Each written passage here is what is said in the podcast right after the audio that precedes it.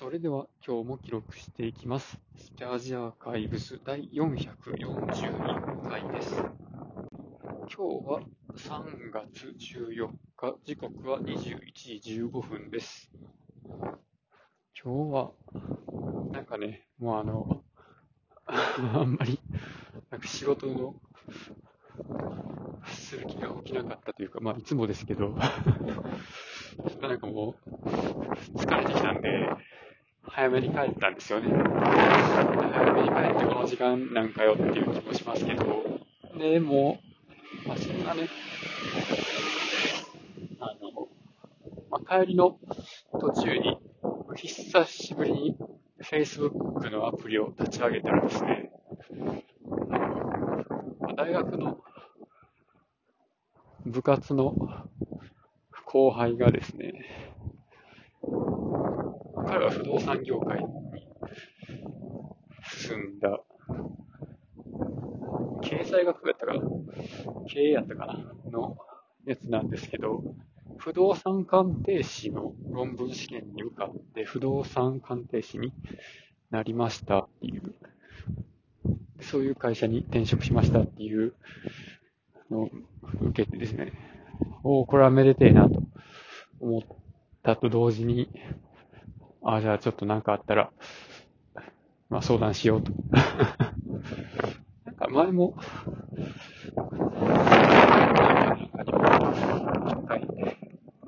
家のこと相談したような気はするんですけど、まあ今まさに、あの、管理してる物件とかの、まあ、相場とかね、その辺の相談をしたいところなので、どうせなんかね、いろいろ頼んでお金払うんだったら、知り合いの方がいいかなとかも思ったり、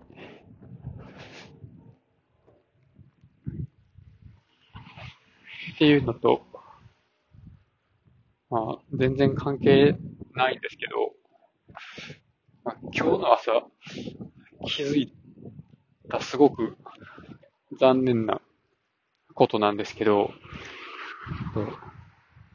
山崎のスイートブレッドを6枚切りのやつを99円で買ってるんですけど、あの、あれなんか軽くないこれと思って。で、裏の成分表示のところを見たらですね、まあ、1斤は 340g 以上ですって書いてるんですね。で、ただし、これ、5分の4斤なんですよ。え？って。え、こういう食パンって、普通1斤入ってるんじゃないのって思ってたんですけど、そうじゃなかったっていう、この、ステルス値上げの恐怖ですよね。これから、まあね、パンも、下手したら値段が倍ぐらいになってもおかしくないなっていう状態の中で、まあ今は、その、まあ安いパン、普通のパン、高いパンっていう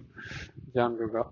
分かれてますけど、まあ、この値段が全部倍になった時に、その、10円、20円の違いとかそんなレベルじゃなくなってくるから、今のうちに、安く買えるうちに、ちょっと高い美味しいパンを買っておこうかなっていう気もするんですよね。で、まあ、